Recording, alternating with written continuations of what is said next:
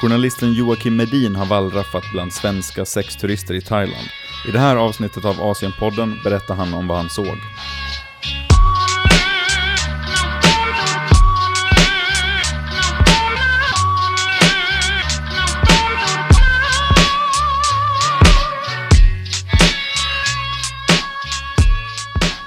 Välkommen till Asienpodden Joakim Medin. Tack så mycket. Um, du, vi är på Bokmässan nu. Man kanske hör lite sorl i bakgrunden. Du är här med din nya bok Thailandsvenskarna. Som kan man säga är en genomlysning av um, inte bara prostitutionsindustrin i Thailand men också, eller framförallt kanske, vilka konsumenterna är och de här männen som reser till Thailand. Vi ska prata en del om det också, om hur den här industrin ser ut och, och, vilka kvinnorna är i den också. Men om vi börjar med männen som är i fokus i boken och Eh, de, de som reser till Thailand för att köpa. Kan du sammanfatta någonting om vad det är för typ av eh, personer? Ja, visst, precis som sexköpare eh, överlag så finns det ganska få saker som sexturister har gemensamt. Det går inte att säga att de är från en speciell socioekonomisk grupp eller över en speciell ålder. Även om, om de flesta jag mötte var någonstans i 40-60 års spannet. Eh, men det de hade gemensamt, de här männen som jag skriver i boken, eh, var deras kvinnosyn. Att de åkte till Thailand eh, eh, och en stor anledning till detta var naturligtvis för att köpa sex, men också för att de ansåg att thailändska kvinnor var mycket mer ehm, eh, underdåniga, feminina eh, än vad som är fallet med kvinnor i Sverige idag. Och de kunde som män vara män i Thailand. Och du visar ju ganska Eh, tydligt här också hur, hur det är, männen som du träffar som är svenskar, de har liksom ett helt åsiktspaket kan man säga. Eh, alltså där de har en ganska mörk syn också på, på Sverige som samhälle och som helhet. Kan du berätta lite om det? Ja precis, jag skrev först en studierapport på, som publicerades på hösten 2018 som handlade också om sexturism i, i Thailand och eh, några andra länder. Och eh, eh, anledningen till att jag ville skriva nu en bok om det här också var för att jag dels hade massa material över men också för att eh, jag upptäckte att det utöver den här frågan om, om sexturism och prostitutionsindustrin också fanns en politisk dimension av det här. Och det var att de här männen placerade in sig själva i en svensk kontext och ett politiskt spektrum. Där man eh, anslöt sig till den här uppfattningen om att eh, det svenska samhället håller på att kollapsa på grund av att feminismen har gått för långt, jämställdhetsivern har blivit för stor, eh, invandringspolitiken är ett kaos, eh, det finns alldeles för många muslimer och nationen är försvagad och eh, PK-kulturen bidrar till detta. Och då eh, upplevde man att det var lättare att komma till ett samhälle där man hade mer makt som en sådan man som är motståndare till en ut utveckling. Och det kunde man hitta som en turist i Thailand. Ja, just det.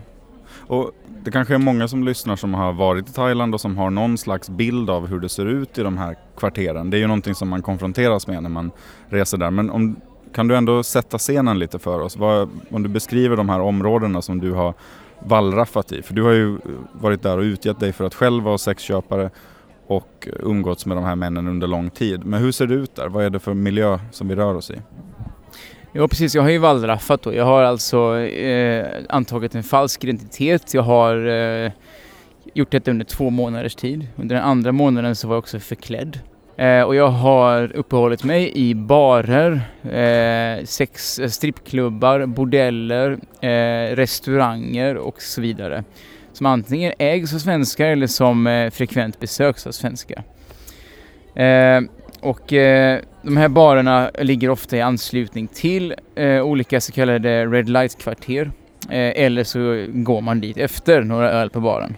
Det finns olika slags typer av verksamheter naturligtvis. Vissa eh, barer har eh, specialiserat sig på att hålla sig med, eh, med kvinnor i prostitution som ska på något vis underhålla männen vid borden. Och så är tanken att man kanske köper någon drink åt dem och sen går därifrån eller tar man med sig en kvinna därifrån till sitt hotellrum. Andra har eh, tagit upp det ett steg och har eh, strippstänger, strippålar med, eh, med kvinnor som dansar eh, i väldigt lite kläder. Så jag har också besökt, eh, i samma kvarter finns det också då hela strippklubbar man alltså går in bakom en gardin Och där finns det en stor central scen där det är massa kvinnor som dansar. Ibland med underkläder, ibland utan kläder. Och i sin tur finns det även Eh, nerför vissa sidogator finns det eh, bordeller där det är väldigt illa, illa maskerat att det är där man går för att köpa sex. Det finns, det finns eh, så kallade blowjob-barer där man går för att få oralsex som man. Eh, det finns eh, lokaler där man eh, går för att se så kallade pingpongshower eh, där kvinnor för in och ut olika objekt i sina vaginor. Där kan man också köpa sex och så vidare. Är det så att liksom, svenskar tenderar att frekventera vissa ställen, att man liksom söker sig till sin egen grupp? Alltså att det finns motsvarande barer då för australiensare dit de går och sådär? Ja, det här är ett fenomen som jag har intervjuat en, eh, en antropolog om som själv har forskat om, eh, om sexturism, eh, eh, västerländsk och inte specifikt bara svensk sexturism i Filippinerna. Och hon har kunnat observera samma sak som jag också gjorde i Thailand, att, att de här männen, det är väldigt lätt att, att skaffa sig vänner i den här kontexten. Det finns en, en slags homosocialitet som det heter. Det är väldigt lätt att slå sig ner med en öl, slå sig i slang med någon och så har du fem nya kompisar. Eh, och ofta, påfallande ofta, så naturligtvis är det så att, eh, att det är män från, från samma givna bakgrund och kanske delar eh, språk eller delar engelskan. Eller i det här fallet också delar då svenskan, en bakgrund i Sverige, som gjorde att det är de som har satt sig ner tillsammans. Och eh, jag eh, antingen tog reda på vilka barer där svenskar brukar hänga. Eller så upptäckte jag av en slump också att här råkar en, svensk, en grupp med svenska män ha slagit sig ner för kvällen. Och då sätter jag mig hos dem också. Man kanske ska klargöra också att det här är ju inte några områden som ligger långt utanför stan i någon slags slumkvarter eller sådär utan det här är ju ganska centralt. När jag bodde i Bangkok så bodde jag på eh, soj nummer 13 på Sukhumvit och bara på andra sidan den stora huvudleden så ligger ju ett av de här eh, centren, eh, Nana Plaza. Där ligger ju också svenska ambassaden så att det är, det är verkligen mitt i smeten som det här finns. Vad har du för uppfattning om liksom, den här industrins position i det thailändska samhället? För det är ju tekniskt sett förbjudet att sälja sex i Thailand.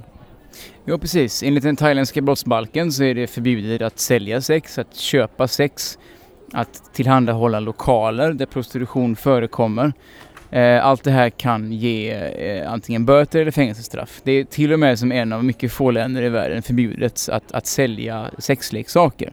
För att det på något sätt anses skada sedligheten i samhället.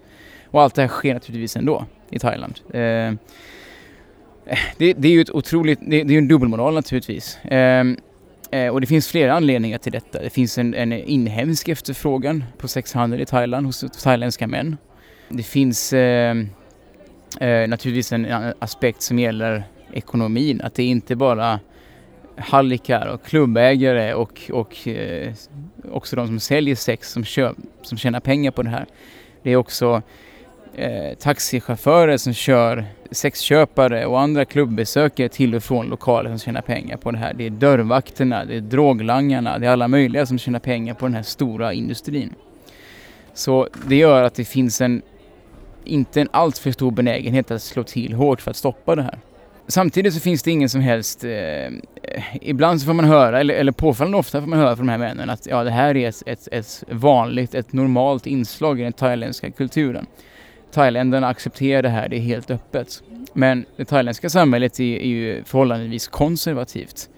Eh, att behålla sin heder är viktigt och inte tappa ansiktet det är ganska enkelt att hitta många thailändare som inte alls tycker att det är bra med prostitution i samhället. Som inte alls vill ha en sån här industri som befläckar samhället, som lockar smutsiga utlänningar som beter sig illa på gatorna. De vill inte alls ha det här. Så eh, det, det finns många olika dimensioner av det här. Om vi ska tala lite om de här kvinnorna då. Du eh, har tillbringat en hel del tid med dem också. Du beskriver en i början av boken som heter Shintana. Kan du berätta lite om henne och, och vad det vanligtvis är för kvinnor som hamnar i den här industrin?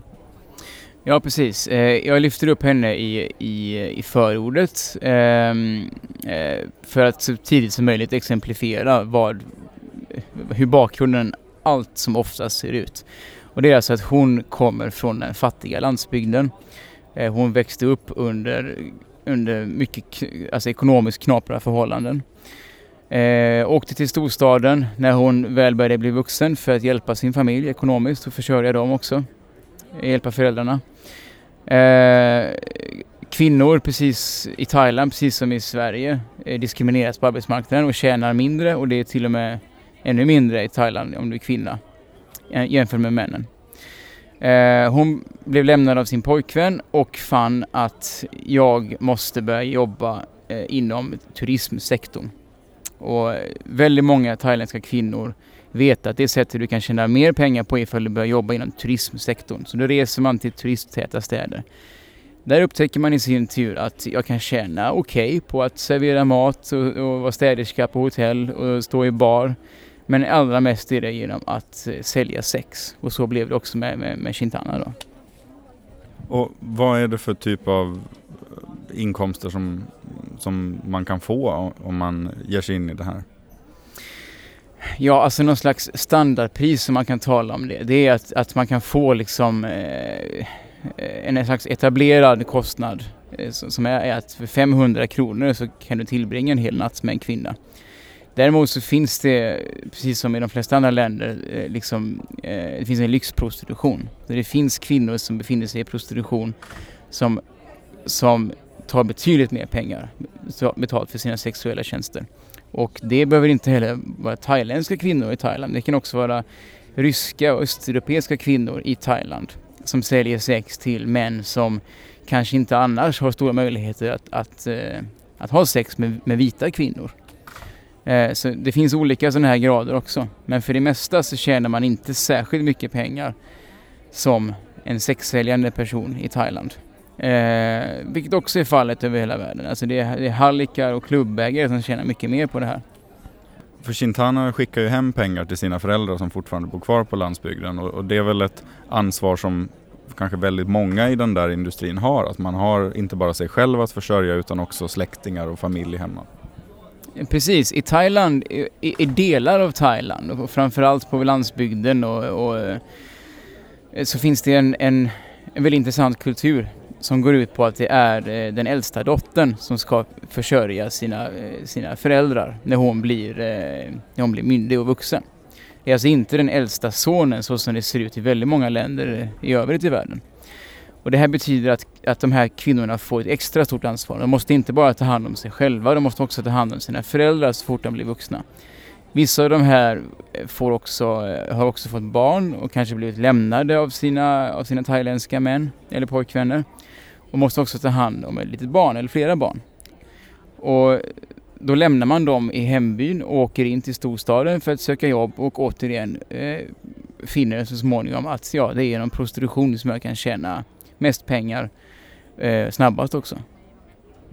Och hur ser man på det i de här konservativa samhällena då på landsbygden? Alltså hur vanligt tror du det är att föräldrarna vet om var pengarna kommer ifrån? Kan man ana det när det plötsligt börjar strömma in kontanter? Den frågan har jag naturligtvis ställt till alla kvinnor jag har mött. Och, och allihopa har sagt att mina föräldrar vet inte vad jag gör. Eh, när jag har grävt, alltså frågat om och om igen som med Chintana så har hon till slut sagt att jo, de, de vet. De förstår. Jag har just lyckats bygga en hel villa hos mig själv ute, ute i hembyn bredvid mina föräldrars ruckel. De förstår. De förstod så småningom att här, de här pengarna inte dricks från att jag står och serverar öl i en bar. Så stora pengar kan man inte få på annat sätt än genom att sälja sex i det thailändska samhället ifall man kommer från en sån bakgrund.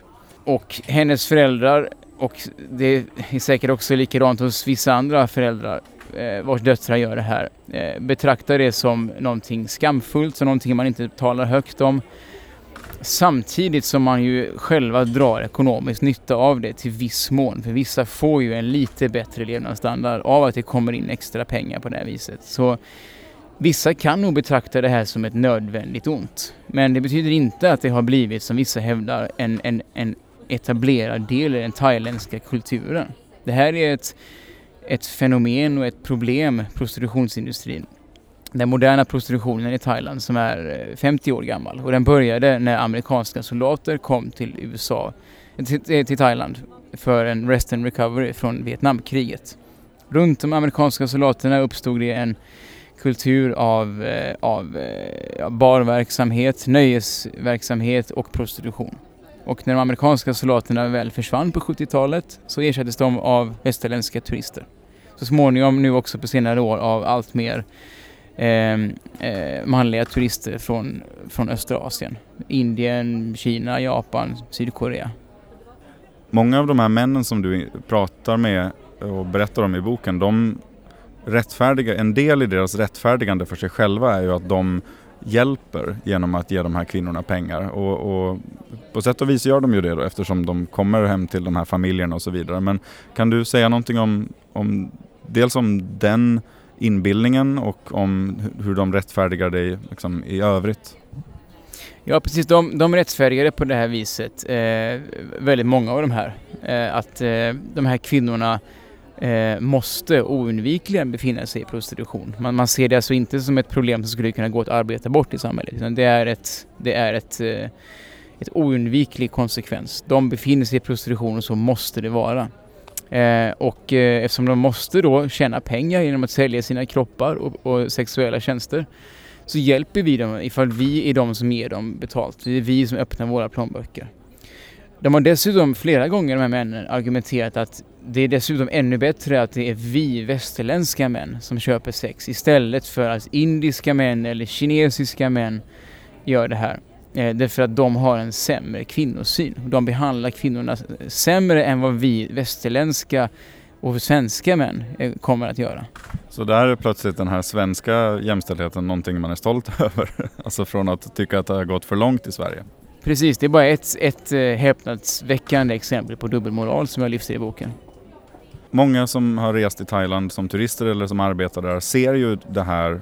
Vilket ansvar tänker du att eh, vi har som befinner oss i Thailand för att det här pågår och att det är så normaliserat? Jag menar, när jag åker till Thailand numera och så det är ju knappt att man reagerar över det där för det är så etablerat, en sån bild, vanlig del av gatubilden. Ja precis, det är väldigt etablerat och det, det har ju i sin tid gett upphov till de här också internationella fördomarna om, om thailändska och asiatiska kvinnor. För det, det är så etablerat i, i, i den internationella turismens föreställningar, i eh, populärkultur, i filmer och så vidare också. Man till och med skojar och driver om det i Hollywoodfilmer och så vidare. Eh, de här männen jag har talat med har ett flertal gånger uttryckt själva att eh, det är så väldigt skönt att komma hit till Thailand för här kan man, här behöver man inte hymla med någonting. Här kan jag gå hand i hand med en, med en ung kvinna i prostitution och ingen höjer på ögonbrynen. Eh, istället så kanske man bara rycker på axlarna som turist. Och det är det här som är en del av problembilden också. Det här är så etablerat, så vanligt att allt för många så kallat vanliga turister som inte köper sex reagerar inte nämnvärt över det här. Man tänker kanske någonstans naturligtvis att det här, det här var ju hemskt och det, det här vänder sig lite i magen på mig nu men det här är ett annat samhälle, det här kanske är en annan kultur och här verkar det här vara accepterat så jag håller tyst. Jag är ju här som turist. Jag tar seden dit jag kommer också. Men det här bidrar till att de här människorna känner sig otroligt avslappnade och beter sig som de gör, äh, agerar som de gör, talar som de gör och använder de vulgära ord de använder. Äh, och känner sig bekväma. Så det finns en problembild här och den problembilden behöver inte vara permanent och konstant. Den går naturligtvis att åtgärda eller, eller, eller bearbeta på något vis och det kan man till exempel göra genom att man som vanlig turist i Thailand försöker kasta ett kritiskt öga på de här männen lite oftare än vad som sker idag. Så att de inte känner att här kan jag begå vilka övergrepp som helst mot, mot kvinnor. Här kan jag tala på vilket sätt som helst om, om, om Sverige och om människor, om samhället. Eh, utan att jag måste också vakta mitt beteende här och, och eventuellt skulle det kunna påverka saker och ting. För det här hänger ju trots allt också samman med den internationella turismen. Det säger Joakim Medin, journalist och författare som har skrivit boken Thailandsvenskarna. Det var allt från Asienpodden för den här gången. Jag heter Axel Kronholm. Tack för att du har lyssnat.